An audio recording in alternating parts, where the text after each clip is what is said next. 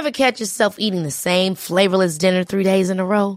Dreaming of something better? Well, HelloFresh is your guilt-free dream come true, baby. It's me, Keke Palmer. Let's wake up those taste buds with hot, juicy pecan-crusted chicken or garlic butter shrimp scampi. Mm. Hello Fresh. Stop dreaming of all the delicious possibilities and dig in at HelloFresh.com. Let's get this dinner party started.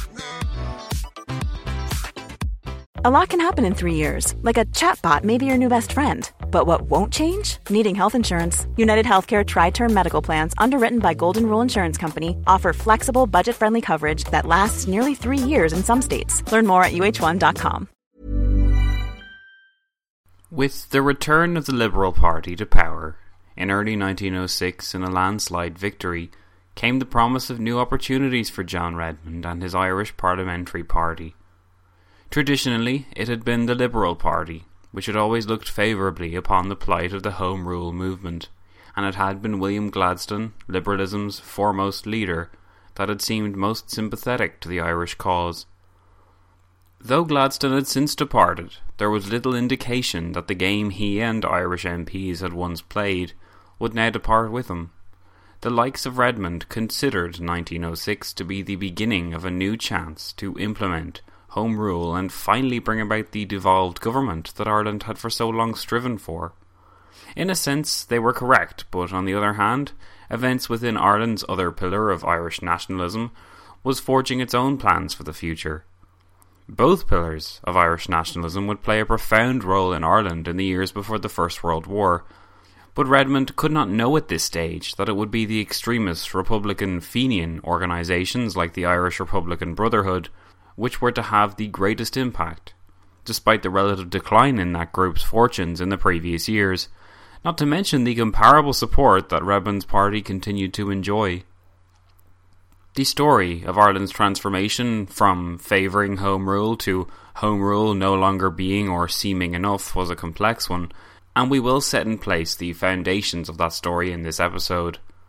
We will also seek to tell the story of two Irelands in this episode, as we finally tackle the topic of the Unionists, as their response to the constitutional realities of 1912 intensifies the entire Irish question, and sets the Irish nation down a more dangerous path towards conflict and even civil war. In addition, the undercurrent of social disaffection within Ireland, manifesting itself in the plight of the average worker and their attempts to unionise and seek better conditions, also deserves coverage. All of this is ahead of us. Welcome to the mini-series.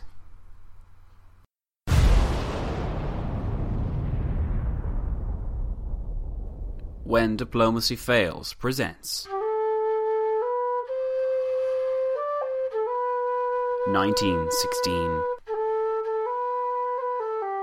a special centenary mini-series exploring the context, characters and controversies of the most significant act in Ireland's modern history, the 1916 Rising.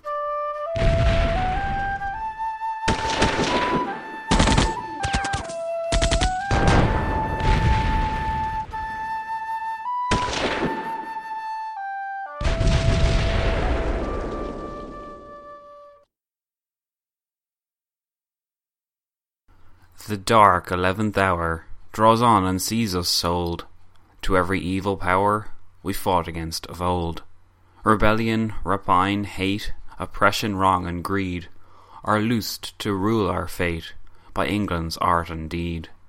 The faith in which we stand, the laws we made and guard, our honour, lives and land are given for reward. To murder done by night, to treason taught by day, to folly, sloth and spite, and we are thrust away. The blood our fathers spilt, our love, our toils, our pains, are counted us for guilt, and only bind our chains. Before an empire's eyes, the traitor claims his price.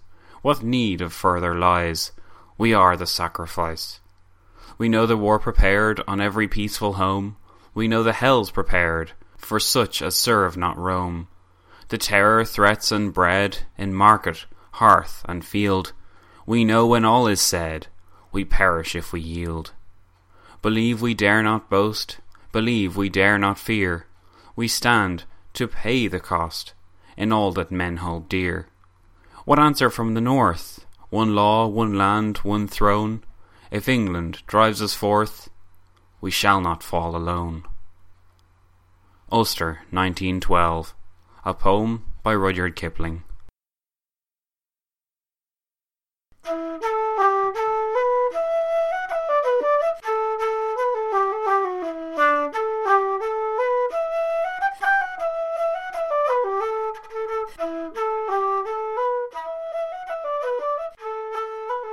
The story of Ireland from 1906 to 1910 is one of reform under a reinvigorated Liberal Party that was determined to bring forth a reformist spirit entitled New Liberalism. In marked contrast to the laissez-faire style of Liberal governments in the past, the Liberal Party from 1906 began to actively intervene in the daily life of the population of Britain and Ireland, mainly for that population's good. The implementation of reforms were designed to increase the lot of the poor, following a number of worrying reports, while they also helped to remove the stigma surrounding poverty, in return removing the stigma from those that actually accepted the benefits from the limited welfare available to them. Slums were cleared across many cities in Scotland, and investment was made in schools and in the provision of protection services for children, who were beginning to be viewed as a vulnerable pillar of society for the first time. Regulations were passed allowing for affordable schooling and forbidding begging or the selling of certain items to children, while work rates were also massively reduced to prevent exploitation. The creation of a pension system and numerous poor laws led to an incredible boost in the welfare of the elderly, while a number of fraudsters attempted to cash in. The key question, of course, is whether these reforms trickled down to Dublin or Ireland in general, and in some cases they did. By and large, Irish slums in Dublin remained one of the worst examples of urban poverty in Europe, but the British authorities seemed incapable of solving the morass of social and economic issues that went along with their necessary destruction. The rampant spread of diseases like tuberculosis, which had been all but eradicated in Britain by the end of the 1890s, cast a troubling shadow over Irish society. Alcoholism remained a striking problem, as did emigration among females especially, while the average life expectancy across the country was in the mid-50s, and only slightly higher in the areas around and within Dublin. The Catholic Church remained the port of call for over 70% of the population's spiritual, social and educational outlets. Welfare within Ireland was provided mostly through either charitable organisations or the hated workhouse system that still held an important position in Ireland's underprivileged societies, while the Catholic Church constituted the rest of this provision. Nationalist regional newspapers took advantage of the explosion in print media at the beginning of the 20th century, with each new organisation or league requiring its own organ to spread its own message. This led to a more informed Irish populace, and one well versed in the practice of reading new manifestos or pamphlets as they appeared. It meant that Ireland's populace was more politically involved and socially aware than they ever had been, which leads us to another important event in Ireland's pre-1916 history, the 1913 lockout. The process of organising Ireland's working class was an unenviable task. Everyone from the farmhand to the policeman was declared to be entitled to representation in some form of workers' union, but this did not lead overnight to a revolution where working class activism was concerned. The Catholic Church, seen by many as their moral and legislative barometer where activism was concerned, possessed differing views on union membership, mainly because any kind of working-class activism tended to drift towards godless ideas of socialism, which the Catholic hierarchy recognised as a threat to their monopoly on the Irish people's hearts and minds. Unions remained mostly illegal in the Irish workplace, but reforms had been implemented in Britain which drifted over to Ireland in the preceding years. new legislation entitling workers to free health examinations if they worked with lead, or reducing the time miners could spend underground, were some of the many examples of the reforms brought in by the new Liberal efforts.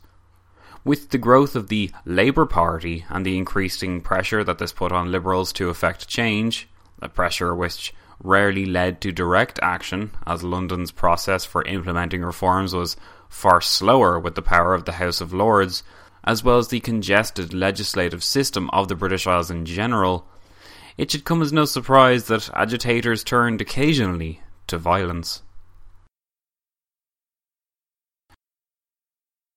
Into this developmental period stepped James Larkin, a critical figure where social agitation was concerned.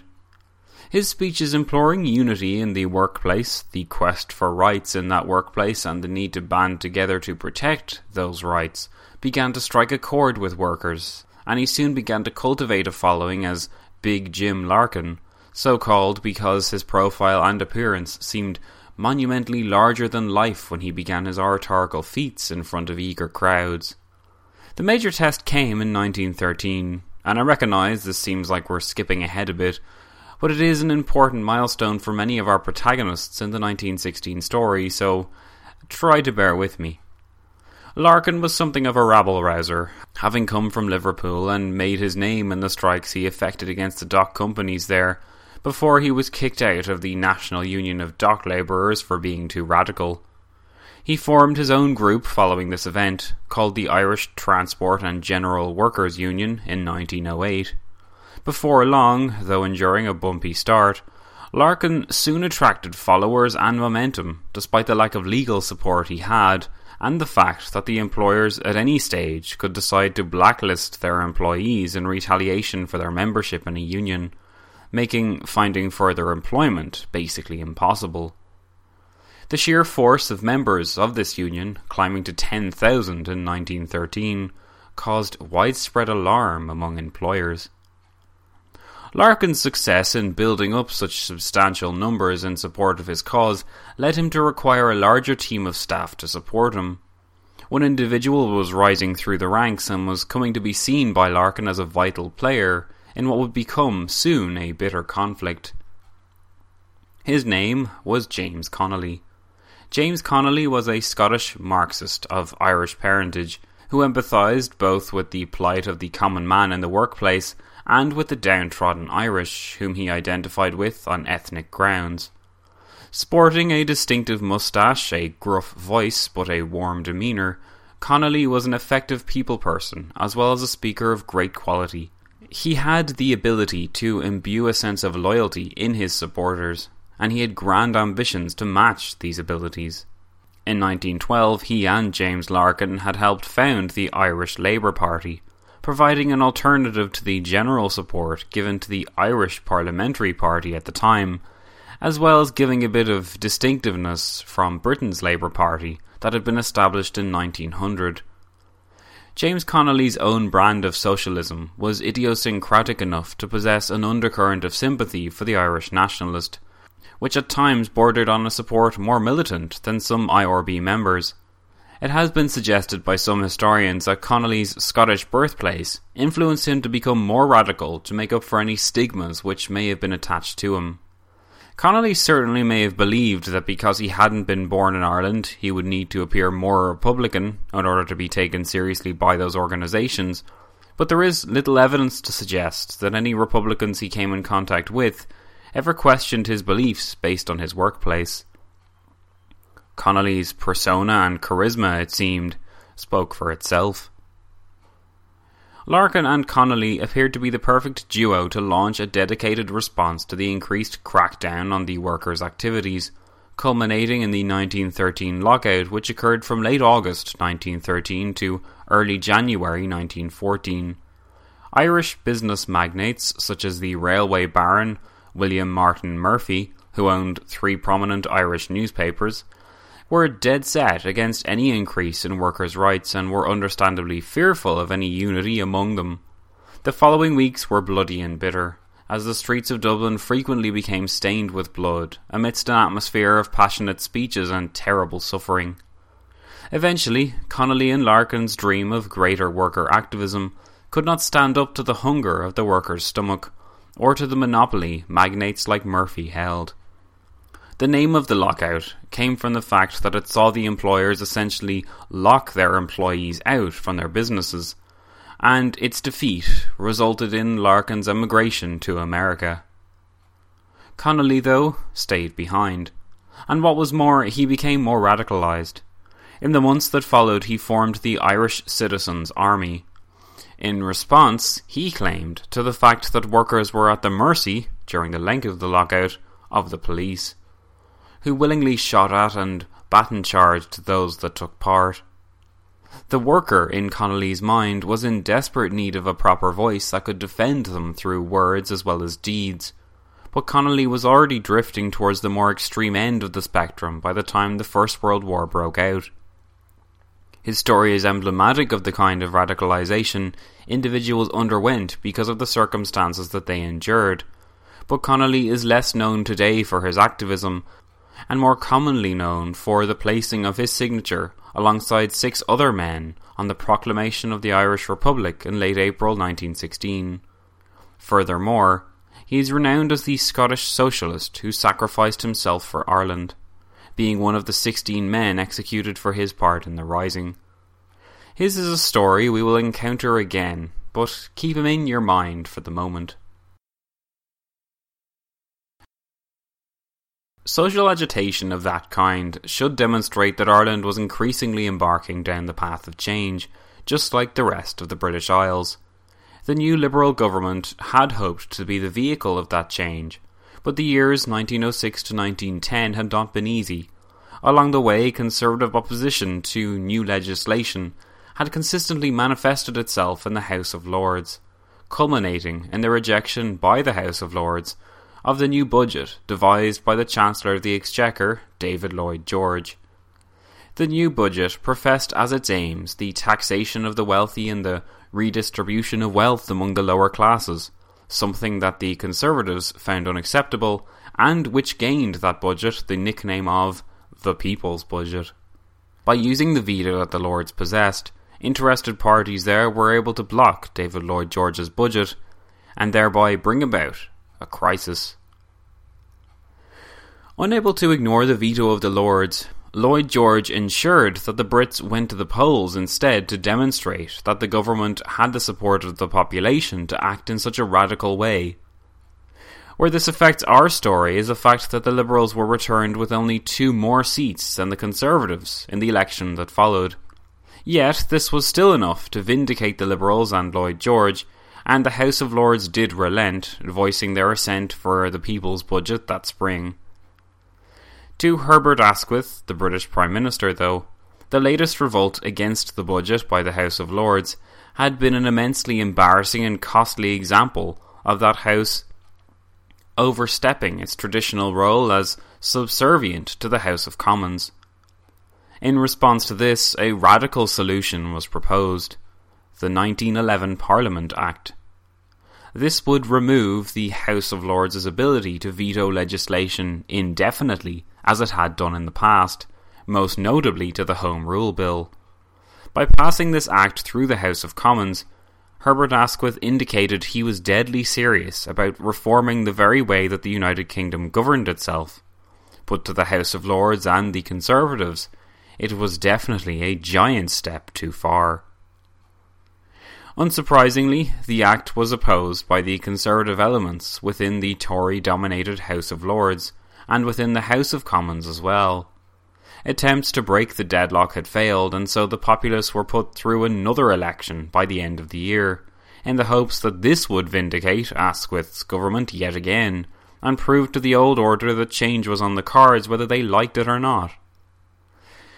As boring as you may find domestic politics, and I'd be guilty of just such a charge, it is changes like these that really make history, and they did not take long to make their effects felt in Ireland.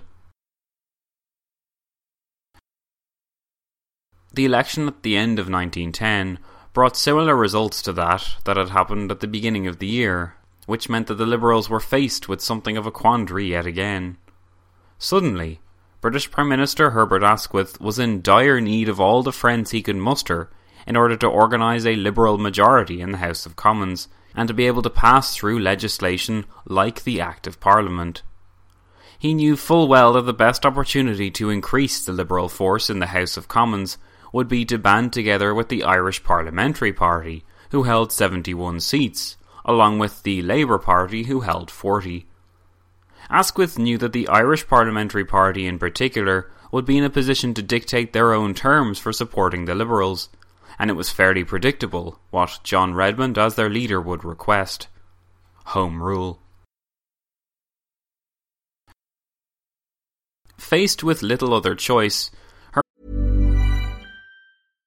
Hi, I'm Daniel, founder of Pretty Litter. Cats and cat owners deserve better than any old-fashioned litter. That's why I teamed up with scientists and veterinarians to create Pretty Litter. Its innovative crystal formula has superior odor control and weighs up to 80% less than clay litter. Pretty Litter even monitors health by changing colors to help detect early signs of potential illness. It's the world's smartest kitty litter. Go to prettylitter.com and use code ACAST for 20% off your first order and a free cat toy. Terms and conditions apply. See site for details. Many of us have those stubborn pounds that seem impossible to lose, no matter how good we eat or how hard we work out. My solution is PlushCare. PlushCare is a leading telehealth provider with doctors who are there for you day and night to partner with you in your weight loss journey. They can prescribe FDA-approved weight loss medications like Wegovy and Zepbound for those who qualify. Plus, they accept most insurance plans. To get started, visit plushcare.com/weightloss. That's plushcare.com/weightloss. Even when we're on a budget, we still deserve nice things. Quince is a place to scoop up stunning high-end goods for 50 to 80% less than similar brands. They have buttery soft cashmere sweaters starting at $50, luxurious Italian leather bags, and so much more. Plus, Quince only works with factories that use safe, ethical, and responsible manufacturing. Get the high-end goods you'll love without the high price tag with Quince. Go to quince.com/style for free shipping and 365-day returns. Herbert Asquith accepted Redmond's ultimatum. What was more, as great as being armed with the promise of implementing Home Rule was, Redmond could feel doubly positive because of the guaranteed neutering of the power of the House of Lords, which the Parliament Act was sure to bring about. When it was passed in August 1911, the Parliament Act signified that a major barrier to Home Rule had been broken. Where before the Lords could oppose Home Rule indefinitely, now they could only veto it or any other bill twice. Faced with this conclusion, Redmond could excitedly estimate that, at the earliest, Home Rule could be a reality as soon as 1914. The traditional partnership of the Liberals and Constitutional Nationalists was reborn in this atmosphere, and Redmond seemed poised to finally achieve the victory that had so long eluded even the Irish greats of Parnell and O'Connell. Yet there were signs that clouds were on the horizon of this perfect legislative arrangement. Elements within Ireland were mobilising, and their manifesto was directly opposed to any notion of the concept of Home Rule. What was more, these elements were not based far off in Westminster or within the minds of the landed English gentry. Instead, they were the passionately held beliefs of Redmond's Irish contemporaries, and they lived only a few hundred miles to Redmond's north, in Ulster. In the second episode, I mentioned that three pillars of Ireland existed: the Irish nationalist, the Ulster Unionist, and the extremist. I feel as though it is time, before we go any further, to examine the second aspect of this trio. Sir Edward Carson was a prominent lawyer of distinctively Anglican stock, who came from a wealthy inner-city Dublin family. It is he, perhaps more than any other figure of Irish history, who is most associated with the state of Northern Ireland. Indeed, one historian, John Brown, claimed that his larger-than-life statue, erected in his own lifetime in front of the Northern Ireland Parliament at Stormont, symbolises the widely held perception that Northern Ireland is Carson's creation. The passing of the Parliament Act in August 1911 released a flood of concern within Ulster and among Irish Unionists across the land. Their fear revolved around the idea that the creation of a Parliament in Dublin would end forever the influence that the Protestant classes had, that they would be overwhelmed and outvoted by the majority Catholic population. An additional fear, rarely alluded to nowadays, was the fact that many in Northern Ireland worried that Ulster's critically important industry would be neglected or underutilised by a rural Ireland unsure of how to make best use of what that region had to offer, as the more capable Unionists had done.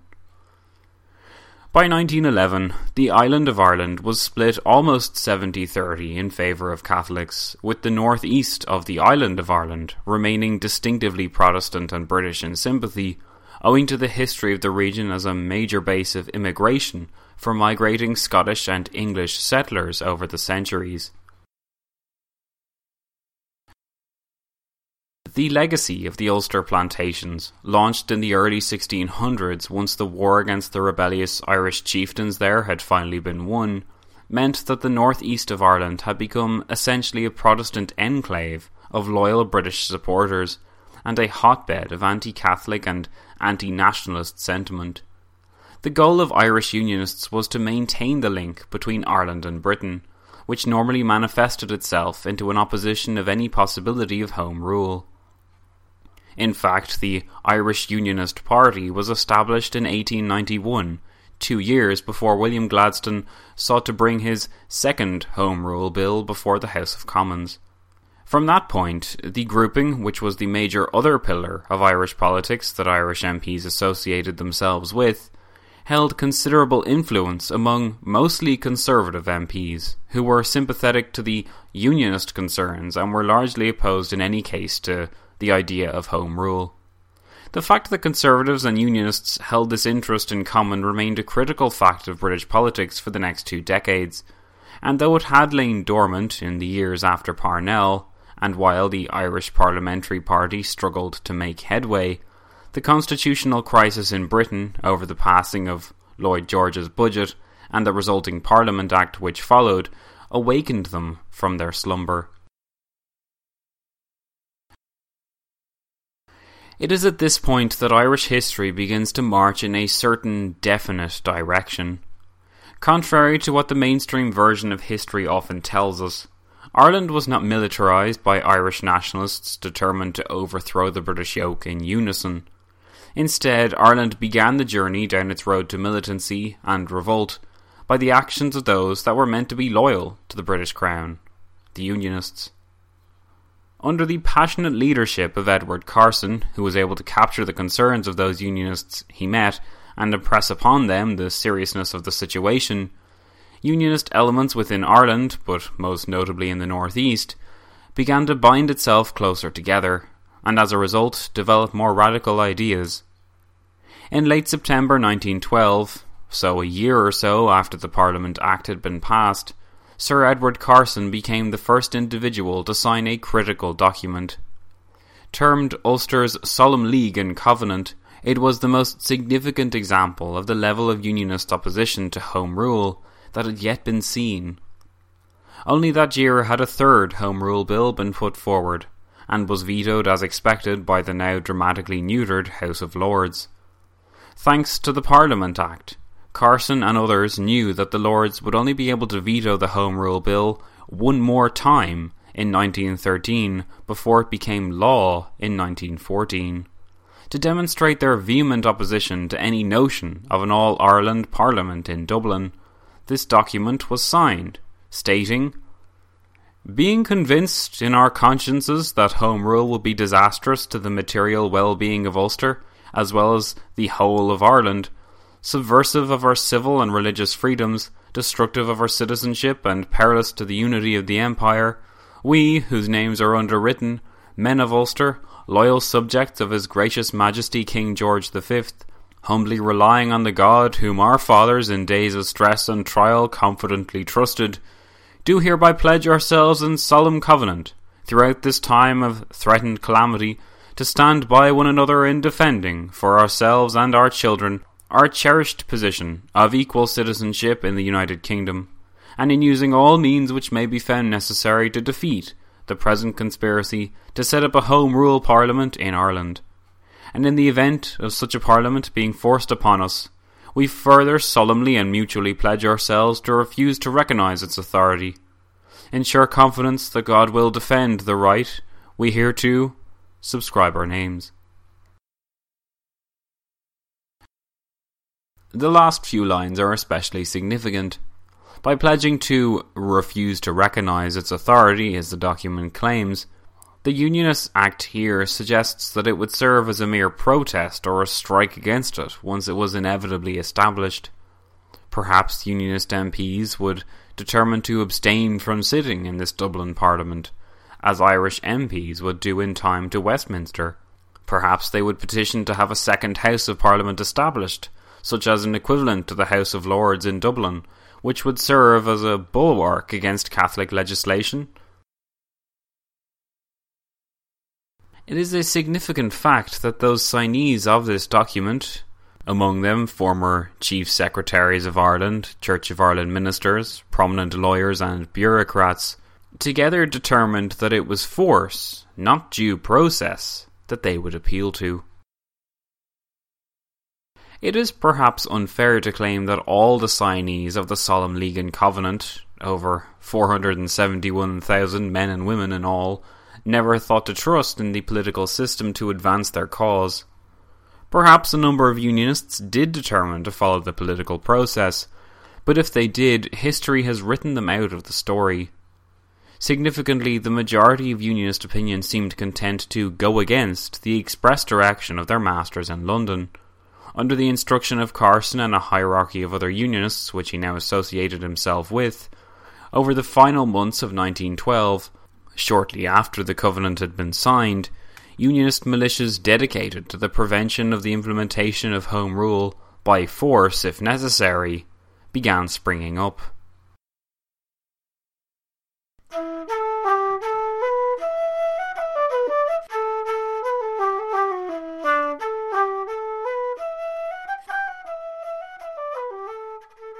It is helpful to imagine Unionist society holding certain parallels with nationalism. Organisations were established within both to protect their way of life. The Irish Unionist Party to defend against Home Rule, the Irish Parliamentary Party to bring Home Rule into law. In the last episode we encountered the Ancient Order of Hibernians, a Catholic nationalist grouping designed to provide community and brotherhood to Catholics across Ireland, and promote their culture, beliefs and practice. I also mentioned that this order was heavily weighted in opposition to the Orange Order, Protestant Ulster's equivalent organisation. The Orange Order had a long history in Northern Ireland.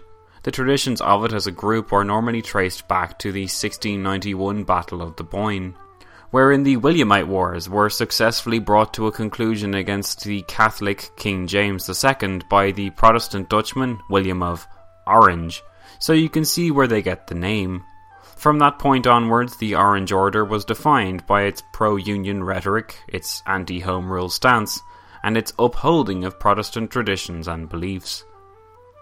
The group had skyrocketed in popularity as the Home Rule crisis waged on, and Unionists banded together for support in numbers, and with a view towards unifying the disparate strands of Orange Order beliefs, the 1905 Ulster Unionist Council was established to encourage unity, pride in tradition, and defiance against the Catholic Celtic revivalism of the South. The Orange Order centred on the north of Ireland because that was where the lore of its grouping was founded. It also helped that most Protestants lived in the north, and an Orange Order hall was normally within the vicinity of most towns and villages there. The Orange Order's importance and development is comparable to that of the Ancient Order of Hibernians, although a somewhat patchy history over the 20th century has dented the enthusiasm for the organisation somewhat, as well as create stigmas that many Orangemen are bigoted sectarians. The Orange Order has since fought hard to reclaim its old image from sectarianism and paramilitary groups, but the insistence on marching through Catholic areas, complete with triumphant anti-Catholic songs, continues to mark the divide in Northern Ireland today. In our timeline, the Orange Order were the critical religious, traditional and communal arm of the Unionists, and a vast amount of members of the Unionist Party would have been Orangemen themselves. As the Ulster militias sprang up in late 1912, membership of the Orange Order became a mark of one's passion and seriousness for the Unionist cause. Much like the Ancient Order of Hibernians, these increasingly divisive and militant organisations did little to ease the tension that the Home Rule crisis was creating. In mid-January 1913, these militias were consolidated into the Ulster Volunteer Force, with the express purpose of defending the sanctity of the union between Britain and Ireland.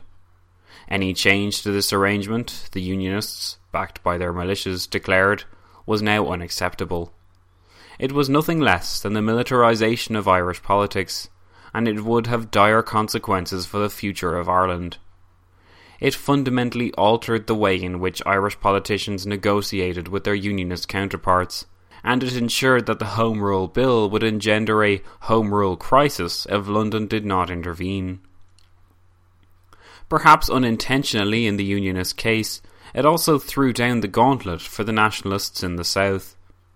If the Unionists considered themselves capable and entitled to fight to prevent the implementation of Home Rule, Irish nationalists could reason, what stopped them from mobilising to ensure that the so-longed-for bill for self-government in Ireland was finally implemented?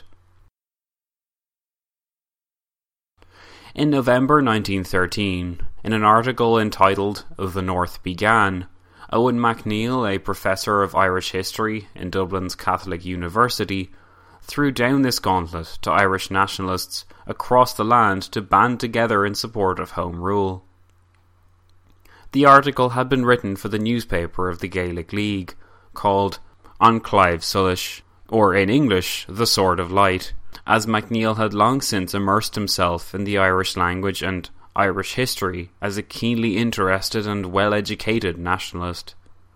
Though more interested in books than in war himself, MacNeill had been persuaded of the need to use the influence of the newspaper to agitate for a response to the Unionist measures. Public meetings populated by thousands of interested Irish men and women followed. In the whirlwind of activity, MacNeill found himself in charge of these newly formed and christened Irish Volunteers by late November 1913. Waves of recruitment and popular enthusiasm took hold.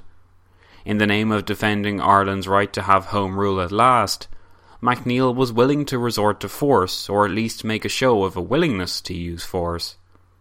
Historians have since weighed in on the debate and judged that MacNeill and his colleagues understood the importance of having leverage in whatever settlement was to be imposed on Ireland.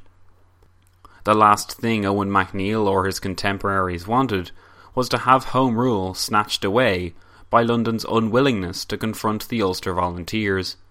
So the counterweight that this nationalist organisation provided was believed to be both justified and invaluable.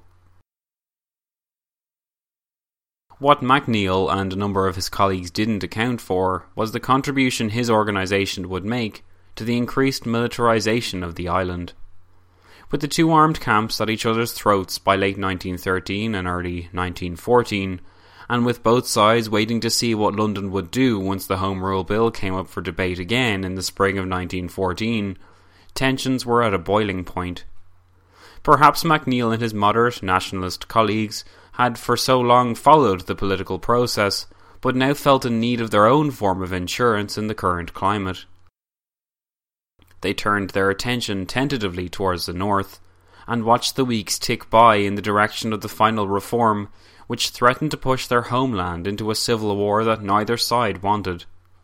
It was probably because of their focused attentions that they didn't notice a number of suspect individuals in the backs of their meetings or amidst their ranks. These were agents of the Irish Republican Brotherhood, and they had begun the process of infiltrating the ranks of the Irish Volunteers. We have thus established the two sides to Ireland before 1916. It is important to view Unionists and Nationalists equally and objectively. This is especially hard for people today, I find, following the Troubles and the resulting atrocities during that ugly period of Irish history, were Republican and Loyalist alike killed in the name of their beliefs. It certainly helps to reiterate the fact that Edward Carson did not want Ireland to be partitioned at this stage, because that would represent a loss. He wanted Ireland to remain the way it was, and it may therefore be helpful to see the Unionists as the party of the status quo, since they didn't want the status of Ireland within the United Kingdom to change. But I'm going to go one better than that with the following question. Was Sir Edward Carson an Irish patriot? Think about it. He wanted the best for Ireland. It was his version of Ireland, sure, but it was still Ireland. Too often we look at things in terms of black and white. Nationalists are Irish and Unionists are British, but it isn't that simple now, and it certainly wasn't that simple before 1916. Carson represented Irish Protestants that wanted to maintain the link with the United Kingdom, but they wanted this because they believed that it was the best for them in Ireland. It was a complex situation, that much is for sure, but we take liberties with the facts too much if we see Unionists and Nationalists as from different countries as they are today. They were different pillars before 1916, that much is for sure, but the building they supported was the same one, and that building was Ireland. In the crowd of a volunteer meeting in early December 1913 stood one individual in particular. This man was a headmaster in his early 30s, a passionate scholar, learner and speaker of the Irish language. His name was Patrick Pearse. For the moment he was a moderate nationalist with crazy ideas, but he was embarking on a radical transformation within himself.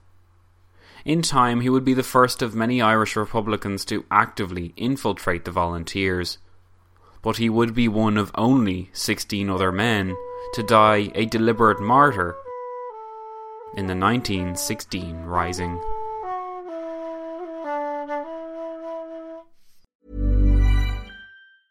Even when we're on a budget, we still deserve nice things. Quince is a place to scoop up stunning high-end goods for 50 to 80% less than similar brands. They have buttery soft cashmere sweaters starting at $50, luxurious Italian leather bags, and so much more. Plus, Quince only works with factories that use safe, ethical, and responsible manufacturing. Get the high-end goods you'll love without the high price tag with Quince. Go to quince.com/style for free shipping and 365-day returns. Ever catch yourself eating the same flavorless dinner 3 days in a row? Dreaming of something better? Well, HelloFresh is your guilt-free dream come true, baby. It's me, Keke Palmer. Let's wake up those taste buds with hot, juicy pecan-crusted chicken or garlic butter shrimp scampi. Hello Fresh. Stop dreaming of all the delicious possibilities and dig in at HelloFresh.com. Let's get this dinner party started.